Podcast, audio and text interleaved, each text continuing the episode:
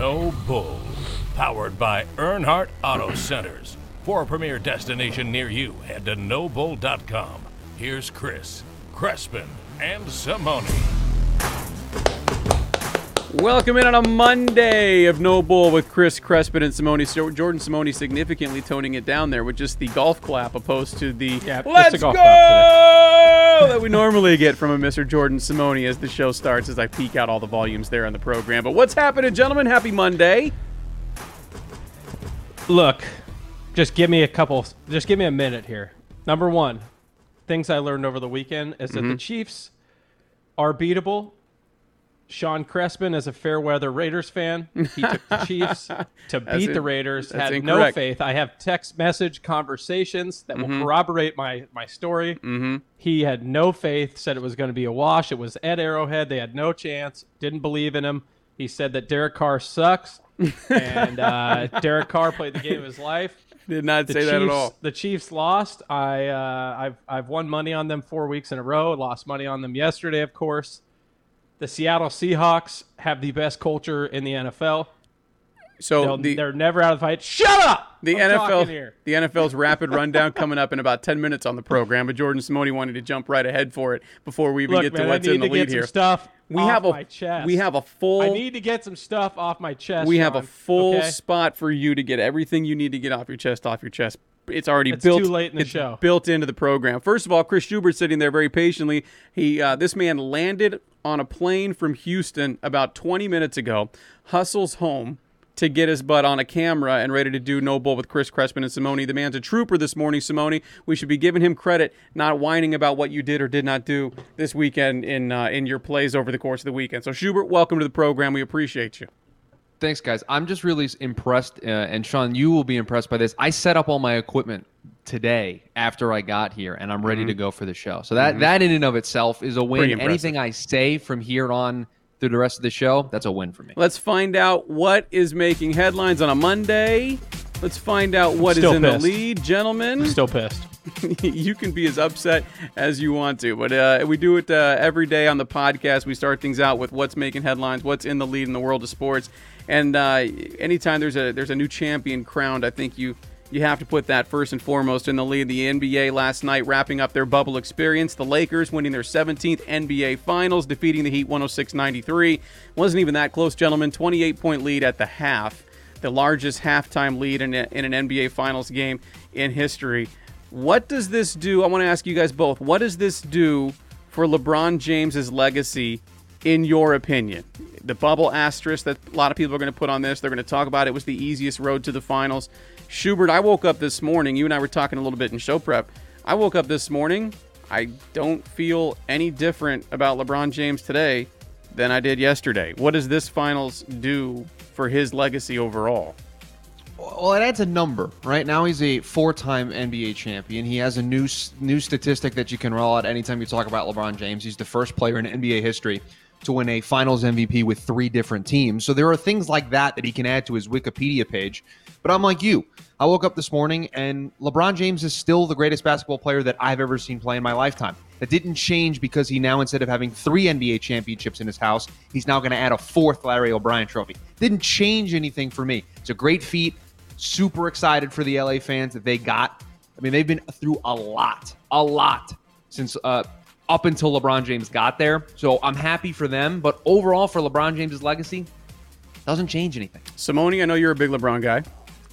I don't know how you can say it doesn't change anything about his legacy. It adds another championship to his resume.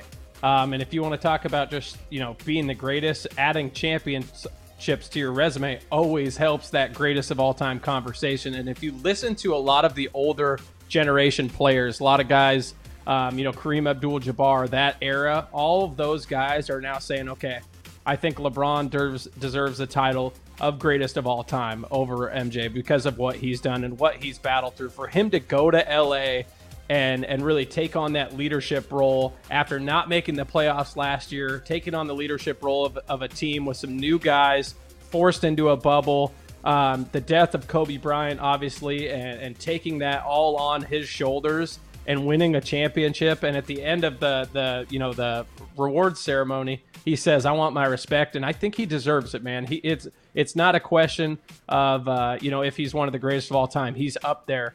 But adding a championship always is going to extend that argument. You know, if he can get another one, he's get five championships. I, I mean, he's he's the greatest of all time in my opinion. Like you said, Chris, he's the greatest basketball player I've ever watched play because I wasn't fortunate enough to get to watch MJ.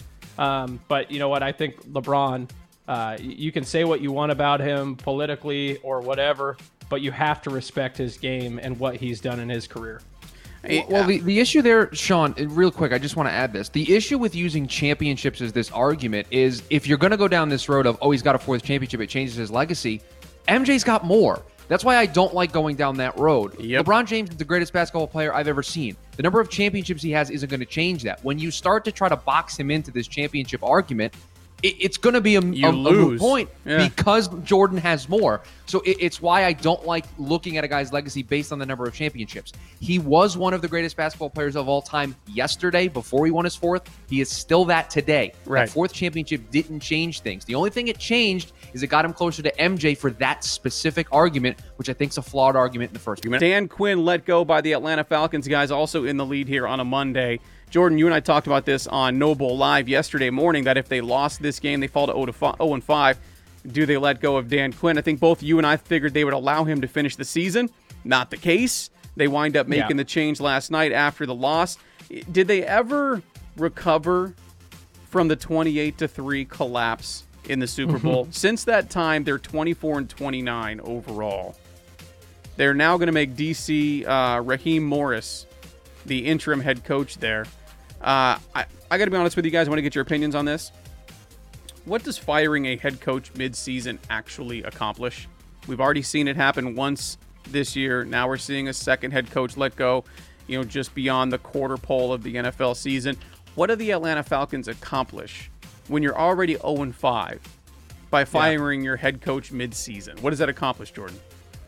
You know what? I I, I, feel for Dan Quinn and, and that twenty eight to three loss they they uh, they took in the Super Bowl, or you know the the comeback from the Patriots uh, is obviously an uh, an iconic moment in, in the NFL's history uh, for Tom Brady especially. But you know he he's a good coach. He's from the Seahawks originally. He he's he can coach. He's a good DC. Somebody somebody's going to pick him up as a D coordinator, give him a fresh start, and he, he's going to be a good coach for a long time. Will he get a head coaching job soon? Probably not. Um, but it's not surprising when you lose five games in a row. You're going to probably get fired, as you saw with uh, with with the Texans as well. And you asked Sean, what does it do for your team? You know, when when you fire a coach midseason like that, a lot of the time it, it gives you a new belief, a fresh restart almost, right? It's like, okay, the coach is gone. All right, the players, let's look at each other. It's on us now. It's on us. It's just us in here. Let's come together. And then the other coaches, you know, just try to put us in a good position to win. Um, but you obviously, you know, as a player, all you can do is say, we just got to keep doing our job. Look, the sky might be falling around us, but we got to just continue to do what we're coached to do uh, and, and try to just be in the best position and go at the end of the day. You got nothing to lose. Just compete. Just go out and have fun, compete. And at the end of the day, every person on that Falcons team now is fighting for a job next year for whoever they hire because they got to put tape out. Yeah, eh, I, I also believe that's the case every year in the National Football League, outside of the you know the top tier of the players in the in the league. Also let let go of his GM Thomas Dimitroff, so it wasn't just it just wasn't Dan Quinn. There is sweeping changes there in Atlanta and Schubert, and that's why I ask, what does this actually accomplish for this particular season? What does doing this now in Week Five accomplish that doing it you know postseason doesn't at that point?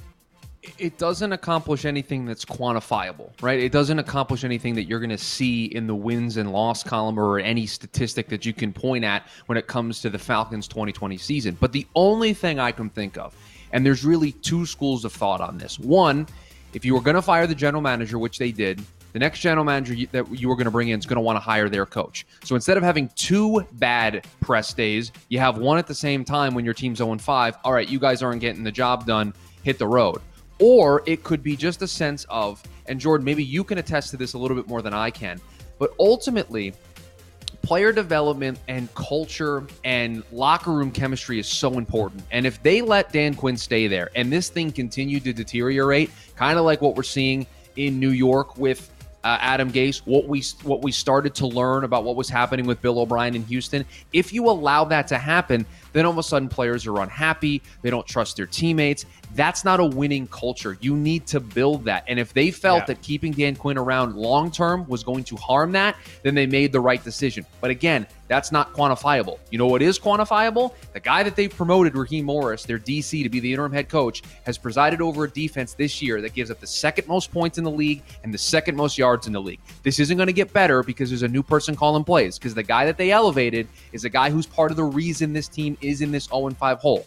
It's not going to change a whole lot. They have to make the right hire at GM and the right hire at head coach to turn things around. Yeah, I mean, if, if things were going down the road, we've got the reports right out of Houston that that J.J. Watt and company were upset with Bill O'Brien. They had a blow up at practice, and you know even the DC was was involved in that. If you're if you're getting a toxic atmosphere, okay, I'll buy that. But I've always thought firing a head coach midseason does doesn't do much more than just make a statement to your fan base, right? Like unless you have an inter somebody on the coaching staff that you want to put in an interim role that you feel might be the guy long term, so you want to give him an opportunity.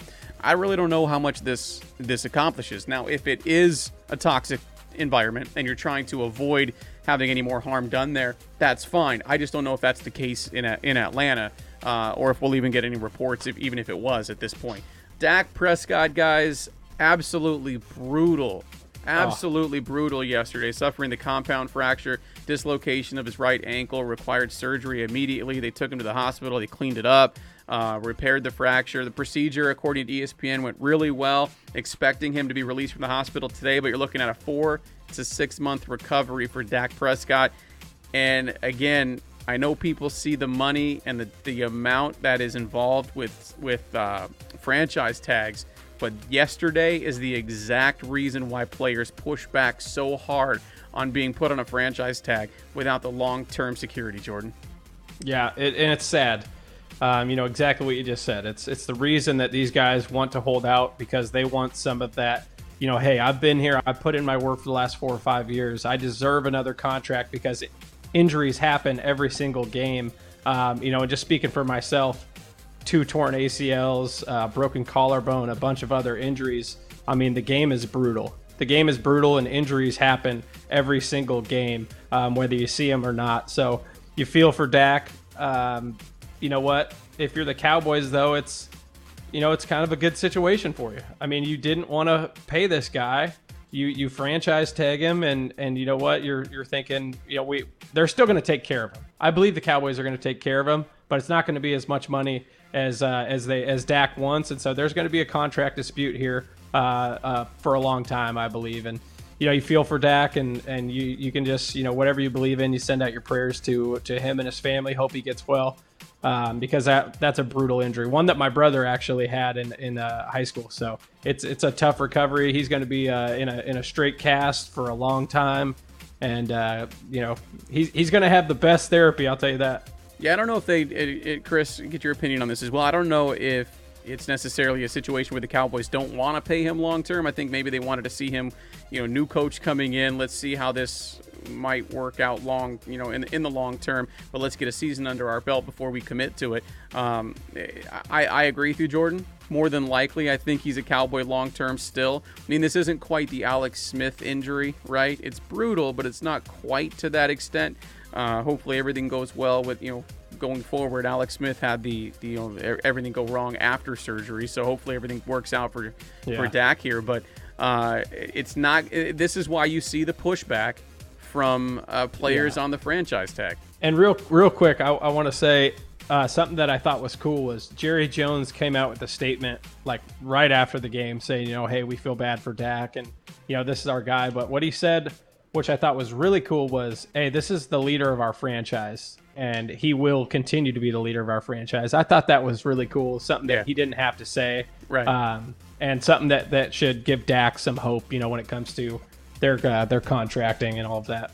So no new positive tests as well, guys. Uh, Patriots and Titans both tested as of today and yesterday. So as we sit here on a Monday morning, the game on Tuesday between the Titans and Bills should take place. So that that is good news for the National Football League because yesterday we saw I think it was 5 games moved, 8 different teams affected by the by the changes that the NFL had to make uh, since you had the Patriots and the Broncos game get postponed. So, good news for the National Football League today. No new positive tests from the Patriots or the Titans. As we sit here, and I have to emphasize that significantly, as we sit here on Monday morning recording this this version of the podcast, the game tomorrow night, Tuesday night's game or Tuesday's game, Tuesday it should be a it's it's here locally. It's it's a, it's actually a day game between the the uh, the Titans and the Bills, two undefeated teams, is still on. So good news, Schubert. Good news from the National Football League. Sean, I'm looking over at Twitter just to make sure that we that we have it doesn't up-to-date change information already. We're recording. Yes. I think Yeah. you're okay. I think I you're good? safe and thing right? as of right now. All right. Uh, we're good. But right, this is going to be the the merry-go-round that the NFL is going to have to play on a week-to-week basis, right? Right. And and this is just the world we live in now. This appears to be their plan. I know I was critical of them last week for it being a little reactionary. This appears to be the way they're going to go about this. They're going to try to reschedule these games a- as best as they can, and then if need be, they don't really want to do this, but they'll go to that 18th week to try to Right. fit some of these games in. Now, the only risk with this, and it's not something they can really mitigate, is you're just kind of sitting around and just hoping, right? You're just hoping that there are no positive tests today if they're doing testing or tomorrow when they do testing. I don't know if they're testing players every day or if they're testing them every other day, but however they're doing it, they need all of these to come back negative, and it is a very kind of wait and see, kind of hold your breath moment for the NFL each and every week before these games kick off. And it's probably not fun. It's probably not a fun time to be working in the NFL league offices right now. Well, no, and, and that's why Roger Goodell actually hired a competition committee, a subcommittee that is there specifically to advise the league on what they can or cannot do to fit games in when there are issues and, and, and things they have to react to immediately. They, they created a subcommittee to make sure that they handle it correctly and find ways to, to, to go about going forward.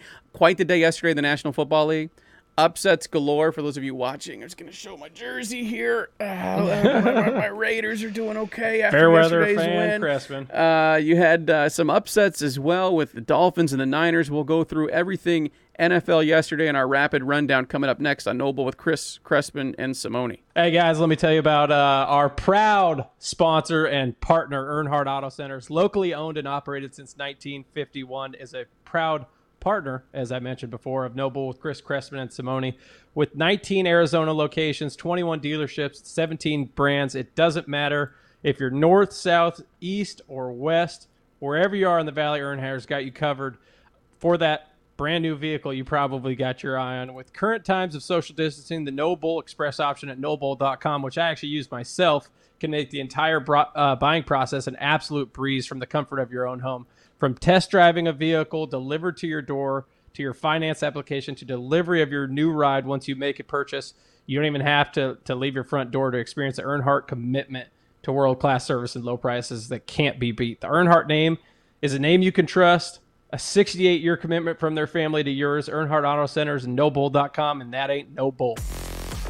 Well, gentlemen, time to go through the National Football League. Yesterday's rapid reaction. Schubert, I know you were traveling, so you got caught up as quickly as you could. you were working your other gig. Uh, ready for some takes, boys. Yeah, get some hot takes coming from uh, from Yep. Chris Schubert. Wasn't your nickname uh, Hype Train at one moment? Oh, it you still just, is. You just No, spewed out a bunch of Yep. Uh-huh. garbage and to see if it would stick. Let's let's get some more of that today. But uh, let's start. Jordan, I know a game you had your eye on uh, very closely yesterday, but the Raiders Yeah. upsetting the Chiefs at at Arrowhead, a place they hadn't won at in the last eight meetings between these two teams as they get together every year, as you know, as division rivals. But Derek Carr, 22 of 31, 347 yards, three touchdowns, and there was a stretch. This is not very Patrick Mahomes like. There was a stretch of six six drives for the Kansas City Chiefs, starting at the six minute and 24 uh, second mark of the third quarter. Punt, field goal, punt, punt, punt, interception. Remove the field goal Sam drive. Out there throwing the they had a total of 43 yards in those five drives. Uh, is this Raiders team a legit AFC playoff contender at this point? Not a contender to win the Super Bowl, but just to make it to the postseason. Are we talking about that now with this Raiders team? Uh, if they keep playing the way that they did yesterday, then yes. Uh, I mean, Derek Carr looked the best that I've ever seen him. Sean, you've been a Raiders fan for a long time. I've never seen Derek Carr look like that, dropping passes on a dime. Henry Ruggs, I think, is a great addition to that team. He's able to take the top off of a lot of defenses. And look, uh, as much respect as you have to give to the Raiders, Kansas City's defense just did not show up to play. I mean, they're getting beat left and right all over the field. Uh, they can't get a pass rush on Carr, and you got to give credit to the Raiders again. I mean, Derek Carr played played really well. They ran the ball. Uh, they couldn't. I mean, the Chiefs couldn't stop them to save their life. I mean, it looked like the Seahawks defense in the first half yesterday.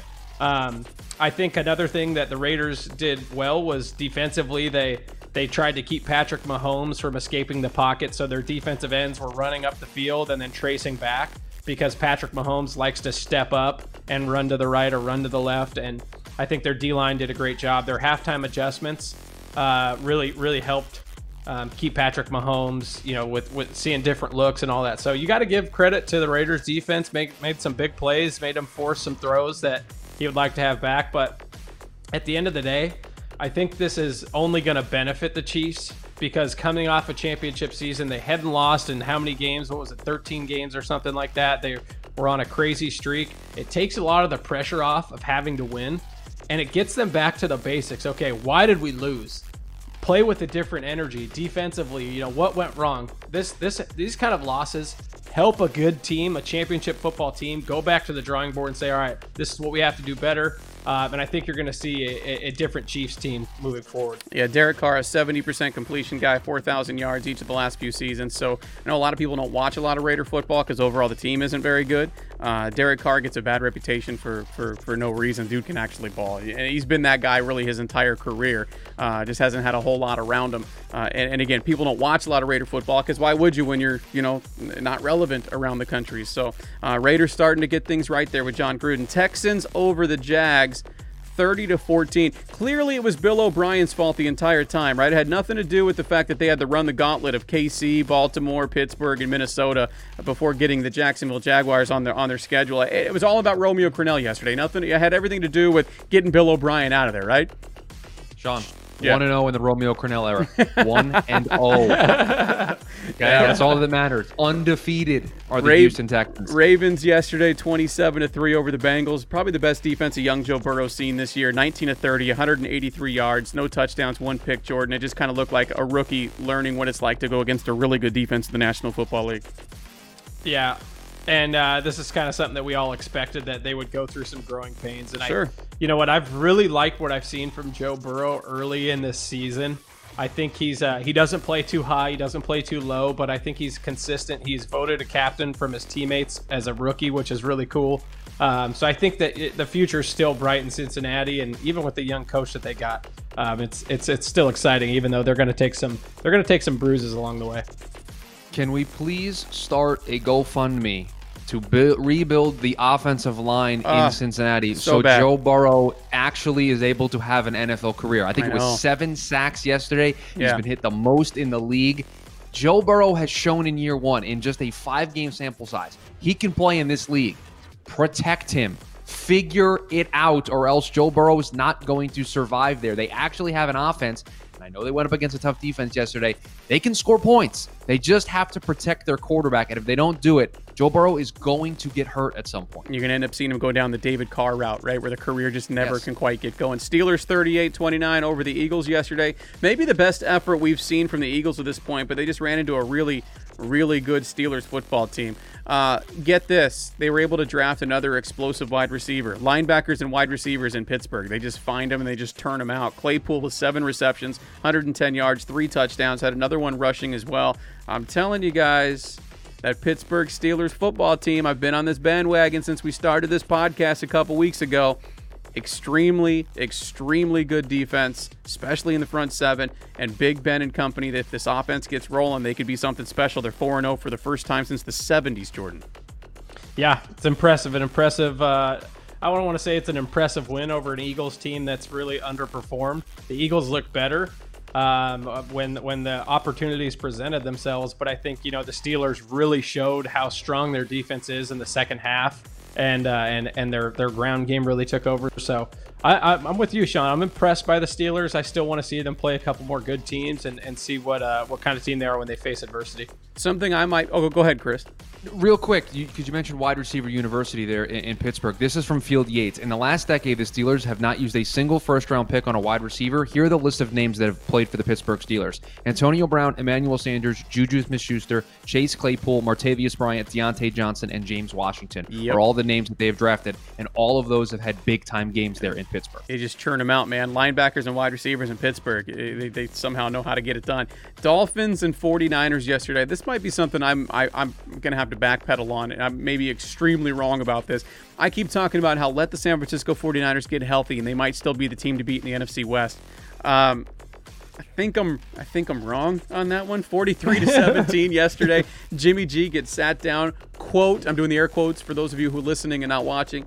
Uh, Jimmy G sat down for his own protection yesterday, not because oh. the team looks better without him. 7 of How 17. Nice Kyle Shanahan. 77 yards, no touchdowns, two interceptions. The San Francisco 49ers can't get right. That is a bad loss to a team in the Dolphins that is in extreme rebuilding mode, Schubert. Yeah, and listen, this is a team. I'm trying to pull up the numbers right now. This is why you don't pay mediocre to average quarterbacks. Uh, oh, I'm sorry, the fourth biggest cap hit at his position. Okay, so you don't do things like that because when he stinks up the joint like he like he had this season, I know he's been hurt. You have nowhere to go. There's nowhere for this team to go. They have to pay all these players, and they gave Jimmy G that ridiculous contract that he probably hadn't earned yet at that point with his play and this is the situation that they're in. If Kyle Shanahan's this guru that we all think he is, he's going to have to create his way out of it. It's not like this team, you know, doesn't they lack talent? They got talent across the board. They just got to figure it out. and They got to figure it out quickly. Yeah, this is our. We go through every game from yesterday in our rapid, hey, our rapid quick. rundown. What do you got, Simone? You said uh, that Miami's still in extreme building mode. I'm going to disagree with you. I don't think they're still in an extreme rebuild mode. I think uh, you know Ryan Fitzpatrick can sling it around the yard. They're just getting this team ready for Tua next year. But I think they've got that would be rebuild on this mode. team. I don't think it is. I think they they've got a good team. Tua's just not ready. He's coming off a hip injury. They've got a, a good football team. They obviously they just dismantled the 49ers, who aren't a bad football team. But they're getting and ready they for played the another Seahawks season. really tough with a new quarterback who's never played. So they're snap. getting ready for another season down the road, and they're, so that would be. They're not in rebuild mode though. Why would they be? so they're a, so they're a playoff contender next year, Jordan. Okay, so every team that's not a playoff contender is in rebuild mode. I would say no, so. but if they're not a playoff contender and this team used the used a first round pick on a quarterback, they are rebuilding.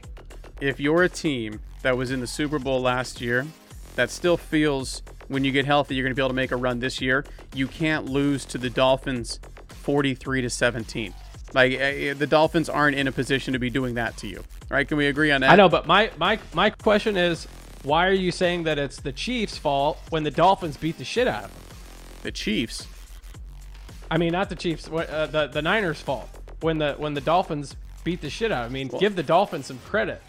I'm not taking anything away from the Dolphins, but what I am saying is I looked at the San Francisco 49ers as a team still with one of the best young offensive play callers in the league, with a lot of talent on that roster yeah. when they get healthy as a team that can return to form. I don't know if that's going to be the case, and a lot of that has to well, do who are you waiting Jimmy on to G. get healthy? A lot of that has to do with Jimmy Who are you waiting G. on to get healthy? Uh, well, Kittle getting back to true form, but unfortunately, you're not going to get back Bosa. Obviously, uh, Sherman, yeah. uh, your boy, um, Sherman can come off the IR after three after three weeks this year. It's a different rule with the National Football League. So there's a lot of things they might be able to get back there in San Francisco. But yeah, but uh, they have their offense back. They have Deebo Samuel. They have which Jimmy is, Garoppolo. Which is they why got I, Raheem Mostert back. Which, right, which is why I said I was extremely wrong about that.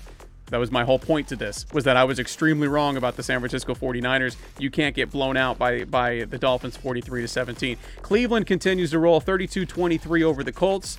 Uh, Philip Rivers making me look bad again. It's another one I was completely wrong about in my my cashing in with Crespin on Sunday.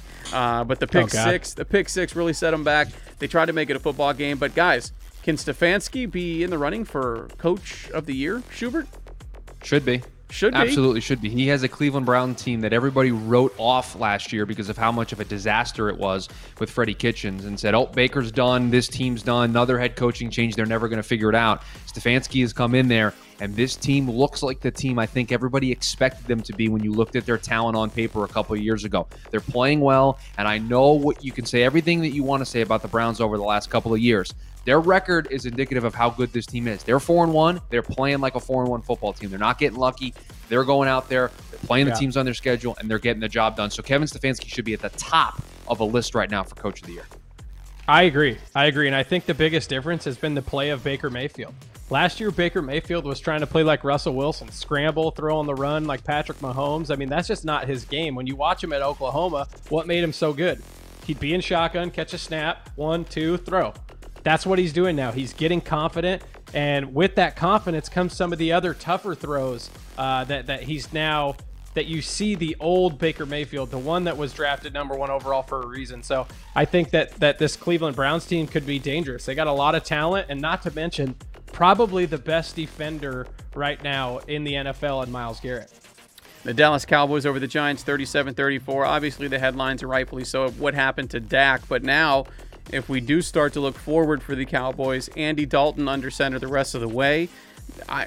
That's not a terrible backup to have. You know, I think that's why you give those guys who lost a starting job somewhere an opportunity to be a backup in this league. We saw it last year with Teddy Bridgewater, who kept the ship in the right direction for the Saints, right? Um, you, you got Marcus Mariota getting a shot right now with Las Vegas, should they need him. You've got uh, uh, Jameis Winston back in New Orleans trying to maybe do the same thing they did with with uh, Teddy last year, and the Cowboys with Andy Dalton taking a starter who led a team to a, to, to a handful of playoff appearances and having him as your backup. I I I, I think Andy Dalton is good enough to keep that offense going. Obviously, the bigger issue in Dallas is is is the, the defensive side of the football, which is just atrocious. The Giants averaging 11 points a game going into yesterday's contest, they put up 34 on you. It's just the defense is a sieve right now in, in Dallas. Yeah, I got two quick thoughts on this. First, this is a Dallas team that's still in first place in the division, even after mm-hmm. losing their quarterback. Their next Yep. three games are against the Cardinals, Washington, and Philadelphia. So, an opportunity here. The schedule kind of does them some favors. They can win these three games, right? I mean, they, they have the offensive ability, even with Andy Dalton, to win these three games. Now, they got to shore up the defensive side of the th- uh, side of the ball in order to to keep this steady. Because then you got the Steelers and Vikings later on in the season. That's going to be tough right after this stretch. The second thing, I wasn't on the bandwagon, but I was at the train station potentially ready to hop on. I've left the train station. Daniel Jones, see you later. I'm out. I'm I'm so over Daniel Jones and watching him play football. I've left the train station. I- I'm find somebody new and maybe I'll come back, but I'm out. Yesterday was not on Daniel Jones at all, at all. I, I think the guy can still play. I mean, what's around him right now? You you picked up a running back off the street, and he's your starter at this point. You know, name two name two Giants wide receivers right now. I'll wait. Uh, I couldn't do that. Golden Tate. couldn't do it. Right, Golden Tate when he's not fighting other teams. I mean, I'll, I'll, I'll wait. There's not really much around him. I'm not going to write a kid off in his second year because he's dealing with everything the New York Giants are bringing to the table right now. Our final game of our rapid rundown, gentlemen: Seahawks 27-26 over the Vikings. The, the the conversation coming out of this one is a Russell Wilson still being simply sensational, and b Mike Zimmer's decision to go for it on fourth and one late in that football game, opposed to kicking a field goal to go up by eight. He chose to go for it, try to win the football game. Jordan, I want your opinion on this because I have no problem with that decision. If I cannot hand the ball back over to Russell Wilson and just pick up half a yard to do so, and not to mention, if you don't get it, he still has to drive the length of the field and score a touchdown as well. Uh, I think it was the right decision by Mike Zimmer. If you, if at all possible, do Yeah. not give the ball back to, to number three.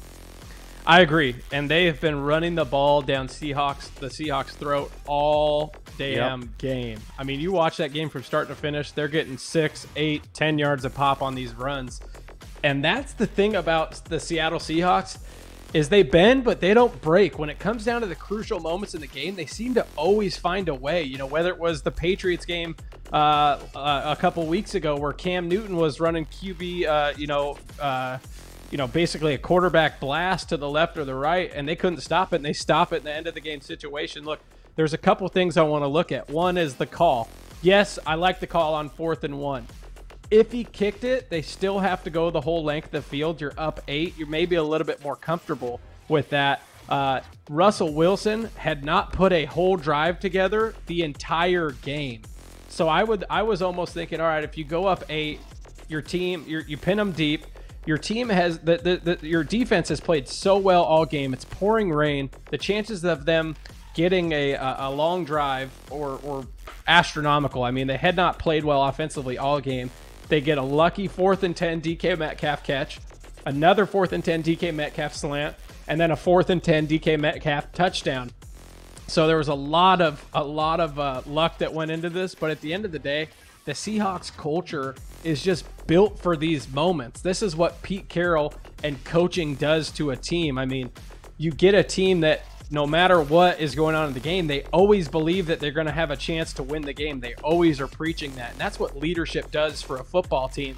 And I think right now it's what the Cardinals are missing. They they don't have that that culture to to when they're down to to still believe and still fight and that's what it's uh it, it's it's nice to be a Seahawks fan and a Seattle native for that reason because yeah. uh, even if they're even if they're down there's always a chance. Good transition, Mr. Simone. The Arizona Cardinals had a get right game on the calendar, but did they do just that yesterday? Maybe a big, big loss on the defensive side of the football. That's next on No Bull with Chris Crespin and Simone. Well, gentlemen, Kyler Murray throws for 380 yards yesterday. We kept asking them to go down the field, right? Hey, push the ball down the field. They did that at times yesterday. We told him to establish a traditional running game. Kenyan Drake runs the ball 18 times. Both he and Edmonds scored on the ground. Murray added one as well. Uh, it was a get right game for the Arizona Cardinals, and they appeared to be able to do that. But uh, when you lose Chandler Jones, and we sit here on a Monday morning recording this version of No Bull with Chris Crespin and Simone, powered by Earnhardt Auto Centers, and we don't have the final word on exactly what the injury is. But post game yesterday, Cliff Kingsbury feared it could be a season ending bicep injury for Chandler Jones. That would be an extreme setback for a defense that's also trying to get right for the Arizona Cardinals, Jordan. Yeah, it's a it's a bummer. I mean, he's he's you know one of the best pass rushers in the NFL, if not the best since he entered. Uh, when it when it comes to actual sacks, uh, he he is going to be sorely sorely missed if he if it is a season ending injury. I don't know why you can't just tape a bicep back to uh, to where it attaches and uh, just just let it ride. That'd but, be nice, right? You, know, you feel for him, and and how about uh how about guys stepping up in his absence like Dennis Gardeck?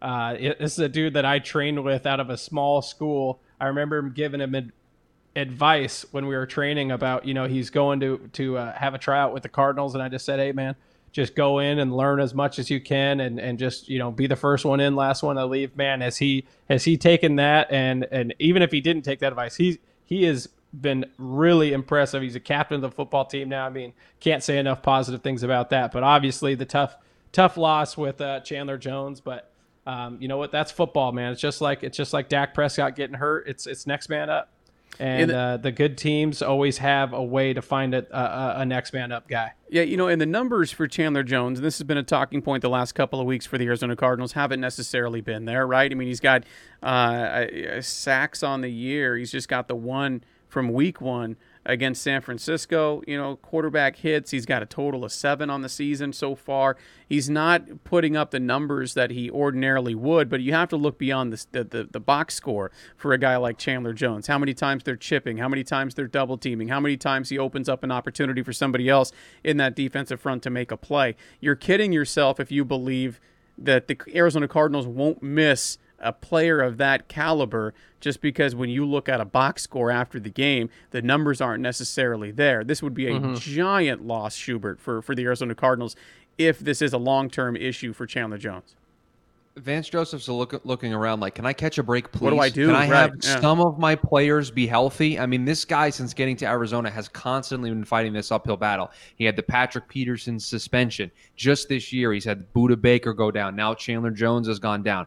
And Sean, to your point, how many sacks that other guys have had this season can we attribute to attention being paid to Chandler Jones? Yep. You don't see that in a box score, but it matters. When players that have that big name and you know they have the ability to get after the quarterback on every play. It takes people's attention. Khalil Mack in Chicago, Aaron Donald with the Rams. These guys get attention. Chandler Jones is one of those guys. So with him being out, it is a huge loss. You took care of business yesterday. You beat a team you should have beat. You went on the road. You took care of business. Check.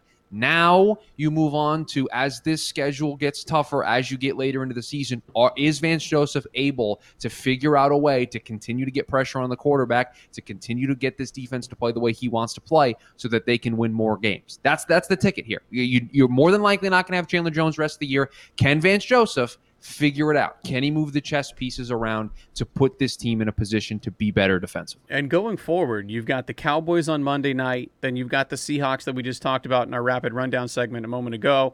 You get the bye week. You get the Dolphins that we talked about, who just went, uh, you know, Playoff all over bound the, Dolphins, yeah. according to Jordan Cremoni. all over the San Francisco 49ers. Then you got the Bills, the Seahawks, the Patriots, the Rams. You can't really breathe and not like you really can't ever in the National Football League, but you don't look at the schedule and feel like you're getting another game like you had this week until week 14 against the Giants. Like you're hitting the meat of the schedule for the Arizona Cardinals, so the timing of this is brutal too. And, and Sean, I think that's why everybody got so frustrated with those two losses to the Lions and the Panthers. It's because the back half of the schedule is so brutal for this team, the, the challenges they're going to face you got to win some of those games like Detroit at home that everybody thinks you should win.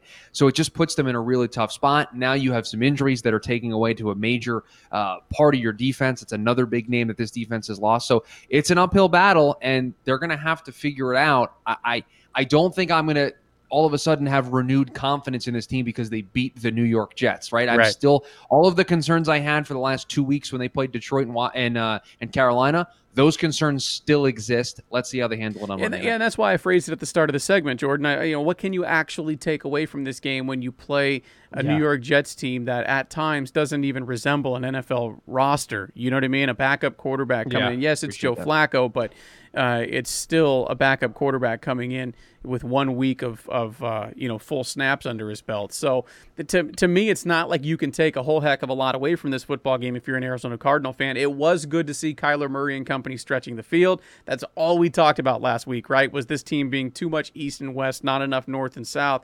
And it was really good to see them establish a traditional running game. Drake carrying the ball 18 times. I thought both of those were things they needed to work on. They were able to do so. Now can you carry it forward? Because it's hard to take anything away from a game when you when when you're playing the Jets. And no offense, Chris Schubert, Yeah. I know you're a Jets No, that's guy, okay. But when you're okay. playing when you're playing the Jets, like I mean, what can you take away from that, right? It- it- the Jets are awful. It's sad to see. I don't know how a franchise could be so poorly run. Um, one one quick thing I want to mention is how much better does the defense look with Budda Baker? They look so much different. The way he comes down and tackles in the box is an absolute game changer for that defense. He's he's got that that sixth sense in football that you know you can't you can't measure uh, in a combine is the ability to find the ball and come up and make a play. It's instincts. He's got them, and he's such an important piece to that defense. One other thing I want to mention is where the hell's Isaiah Simmons? Is he even playing? He hasn't been. Can one Uh, of you ans- answer the question? What happened to him? Is he on the team? yeah, so Jordan, he- I think you've played just as much as he had this year. the amount of snaps I his, have. his snap count has been a, another topic of discussion with the Arizona Cardinals really since week one. Against the 49ers, he had the quick penalty called against him for horse collar, and then he gave up a 75 yard touchdown to Raheem Mostert, who came out of the backfield, and Simmons' eyes were just in the backfield, and they, they were like, okay, maybe this kid is in over his head. Since then, he's played snaps of like seven per game, eight per game. Uh, so they're trying to work him in in different areas. They, they said, you know, the Arizona Cardinals, Steve Keim, Vance Joseph, after the draft, that they wanted to make him a linebacker. He was going to be a linebacker, even though everybody talked about his versatility uh, coming out of college, right? He played so many different positions in the college game.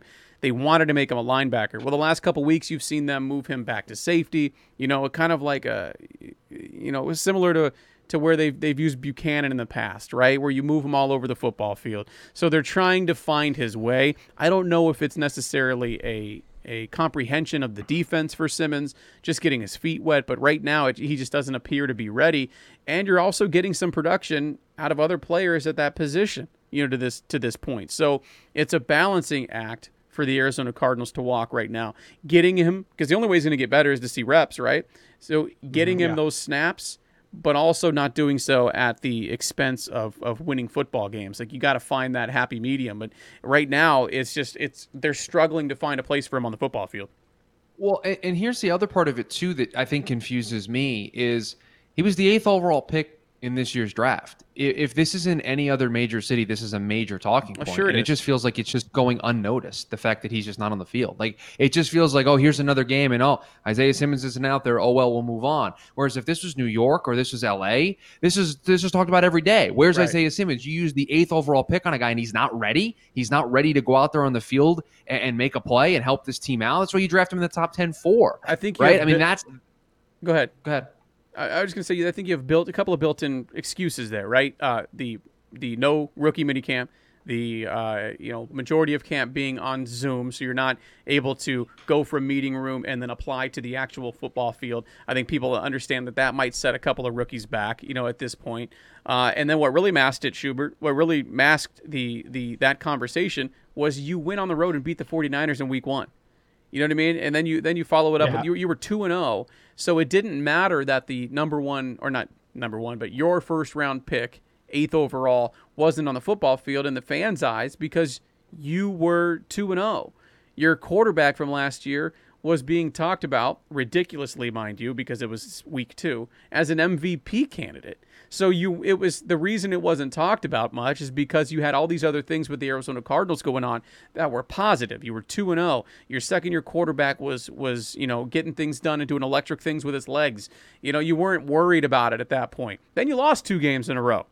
And all of a mm-hmm. sudden, you're going, okay, how do we improve this defense? Because all of a sudden, you couldn't cover a tight end again. And your defense looked like it was getting, you know, ran up and down the football field by Teddy Bridgewater without Christian McCaffrey and a new head coach. So all of a sudden, it started to surface again there. Like, how can we improve this defense? Where's our eighth overall draft pick?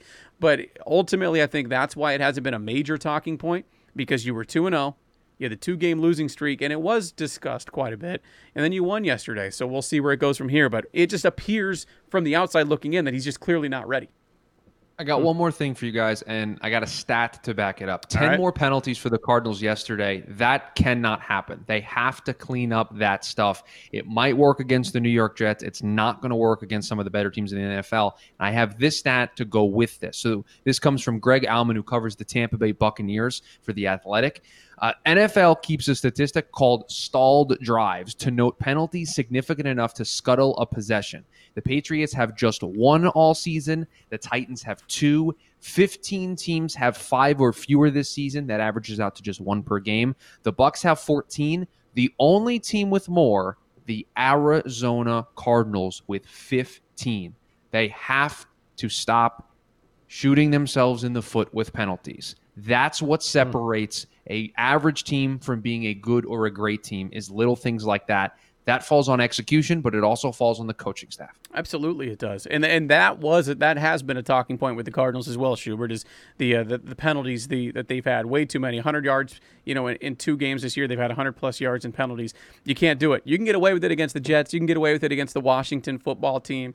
You know, but it's that that is definitely going to come back and bite you when you're when you're killing drives on your own.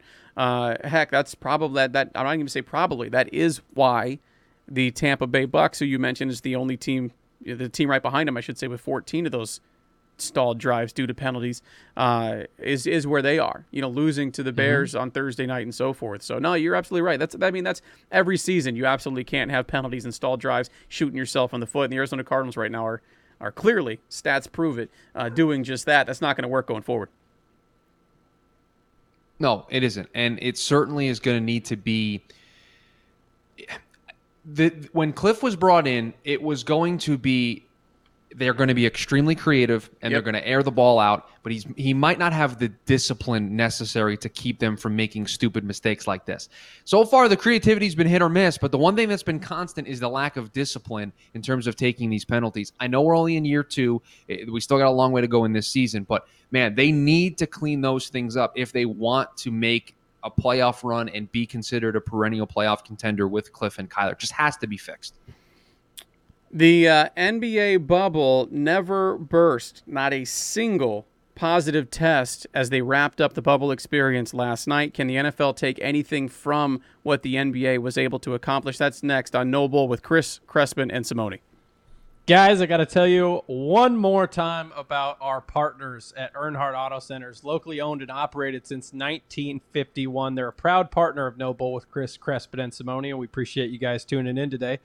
With 19 Arizona locations, 21 dealerships, and 17 brands, it doesn't matter if you're north, south, east, or west. Wherever you are in the Valley, Earnhardt has got you covered. And look, my, I, I'm a personal customer of the Earnhardt family Uh, I use their No Bull Express option at nobull.com. Got a test drive a brand new Lexus. They brought it right to my front door. The process was so easy. Signed one piece of paper. You got it for the day. Drive around.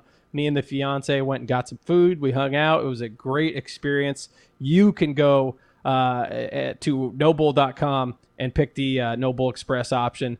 The Earnhardt name is one that you can trust for 68 years they've been committed to uh, their family and to yours earnhardt auto centers nobull.com that ain't no bull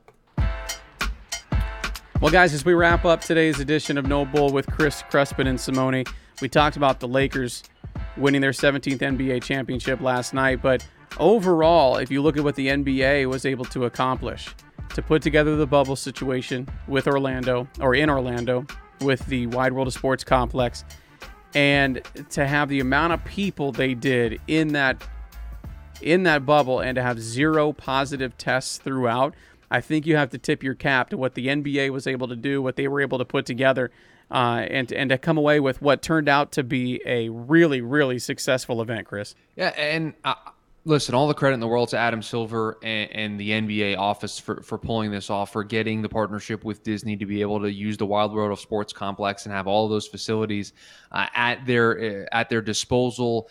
They did a fantastic job. They had a great plan. It worked. Uh, if if problems did come up, and there were some, right, with with players, DeAndre Ayton missed his test, didn't wasn't able to play in the game. We had the stuff with Houston uh, and, and their you know players getting sent home, right? I mean, so they had issues while they were there, but they followed their plan. They were able to to keep everybody safe and credit where credit is due for Adam Silver and the NBA for getting this done. Now, when it comes to other sports doing this, uh, there's there's somewhat of an apples and oranges kind of comparison here, and I'd love your guys' thoughts on this.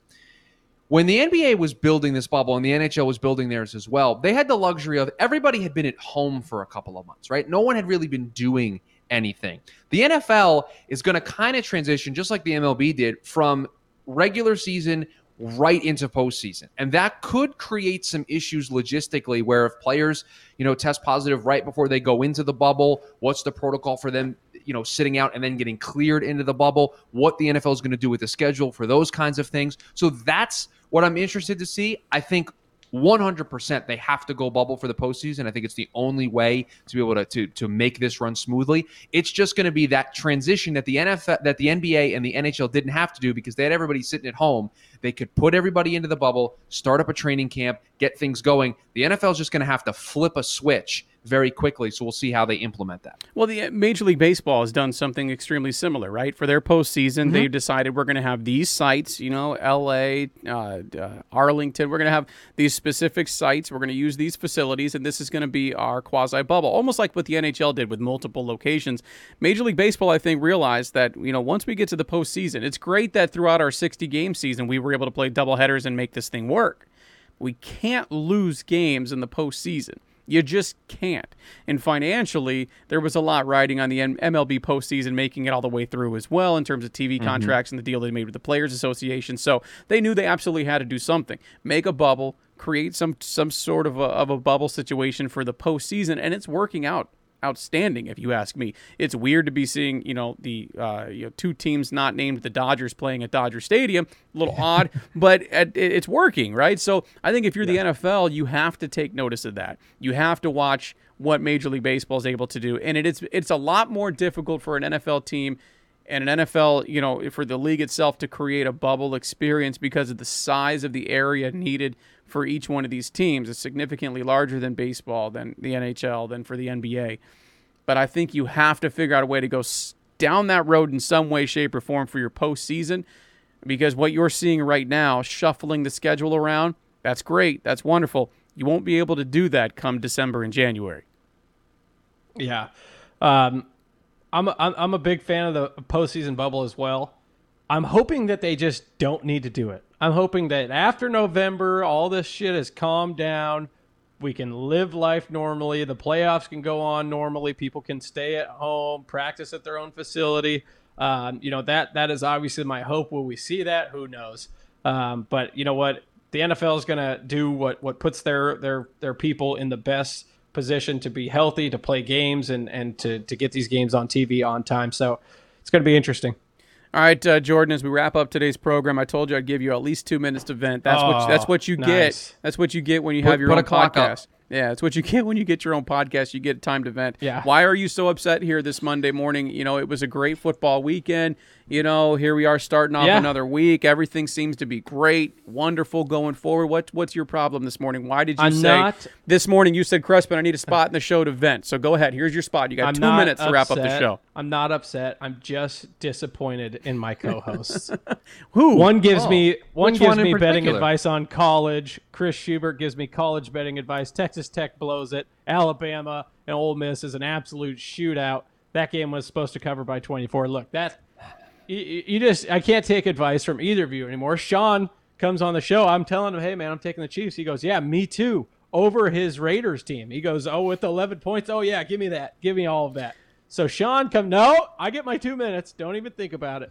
Sean comes out and says, "You know what? The Chiefs, the Chiefs are going to kill them. It's at Arrowhead. They haven't won there in forever. No trust in Derek Carr and Henry Ruggs coming back and Jon Gruden. So, if you're a Raiders fan, I don't even think that you could trust Sean to give you an opinion on the team anymore because he just doesn't believe in them. They're a good team. They can run the football, and, and now they can take the top off of defenses. My last thing I want to bring up 0 and 10. Do you know what that stat is? 0 for 10. Third down conversions for the Seattle Seahawks. They went 0 for 10 and they still won the game. Is this the scariest football team in postseason? Because they just showed you they don't need to convert third downs to have an opportunity to win this game. We talked about that already. What's your deal? Why, why is that? Why you're upset this morning? This is your time to vent, not talk about what we did in the rapid rundown. What? What? What? what I don't know why you think I'm upset. I don't know why you think I'm upset. The best thing happened in the world last night. The Seahawks drove the whole field in a torrential downpour. Russell Wilson throws it to DK Metcalf, who's on my fantasy team, who helped me win my fantasy weekend. Woo! So uh, just to just to keep track, by the way, Schubert has a segment that he does every Thursday now on the No Bull Podcast Network called a, a shoe win with Schubert. He's officially 0 for 2 on his mm-hmm. gambling advice. Now, my segment cashing in with Oh, Crespin geez. Jordan, my segment cashing in with Crespin, we do have a disclaimer at the bottom of the screen, and we talked about this at length in yesterday's No Bull Live that this is for entertainment purposes only. Anybody who's listened to any of my radio shows in the past, Schubert, you were on some of them, Jordan, you were on one, but we didn't have a gambling segment yet, knows that you shouldn't trust my gambling advice. And our, Yeah, our no. Uh, Do the opposite. Yeah, so that's your own bad. There was a disclaimer at the bottom of the screen, Jordan. I don't even want to hear it. I gave you the disclaimer. I had told you- already made up my mind. I had already made up my mind, but you brought your negative energy over to the Chiefs by picking them. All right. And well, honestly, you could yeah. say that you are even a bigger Raiders fan because you picked the Chiefs hoping that you'd be wrong, and yes, you were. Hundred percent. I was yesterday as you you and I But were that's not true. I was so glad I'd be I'd be incorrect on that one. But I mean, listen, you mentioned everything about the Raiders' offense, right? They, you know, they can run the football. Check. True. Uh, Derek Carr, I'm one of the few that does have a lot of confidence in him still. Check. Jon Gruden as well. Offensively, the team has been fine all year. Have you watched them play defense up until yesterday? And you were going up against that Kansas City Chiefs offense? N- nobody. I have to be real on the podcast, Jordan. As soon as I hit stop on the recording, then I can put this jersey on and have some fun as a fan. But on the podcast, I got to be real. and nobody in the world thought the Raiders were going to win that football game. Not even Vegas and the wise guys, which is why it was an 11 point spread yesterday going into that game. So, all right, I'm Hey, who- who's the best? Who, who's the best quarterback in the NFL right now? Both of you. I just want one word answer. uh, Patrick Mahomes. I would also go Patrick Mahomes. You can hang up now, Jordan Simone. I Yeah, we'll, we'll talk to you later. He did. He did. He did. So the video is now frozen. We will. Jordan put, Simone. we'll put a bow on today's edition of No Bull with Chris Crespin and Simone Schubert. Thanks for hustling back from Houston in time. We appreciate you guys listening. You can subscribe uh, anywhere you get your podcast now, uh, from Spotify to I believe on iTunes at this point as well. Chris Schubert. Apple Podcasts, Pocket Yeah. Casts, Overcast, anything with a cast in it, we're probably on. Follow there. us on Twitter as well at No Bull underscore podcast. We'll talk to you guys later on this week, uh, Wednesday to be exact. Thanks for listening.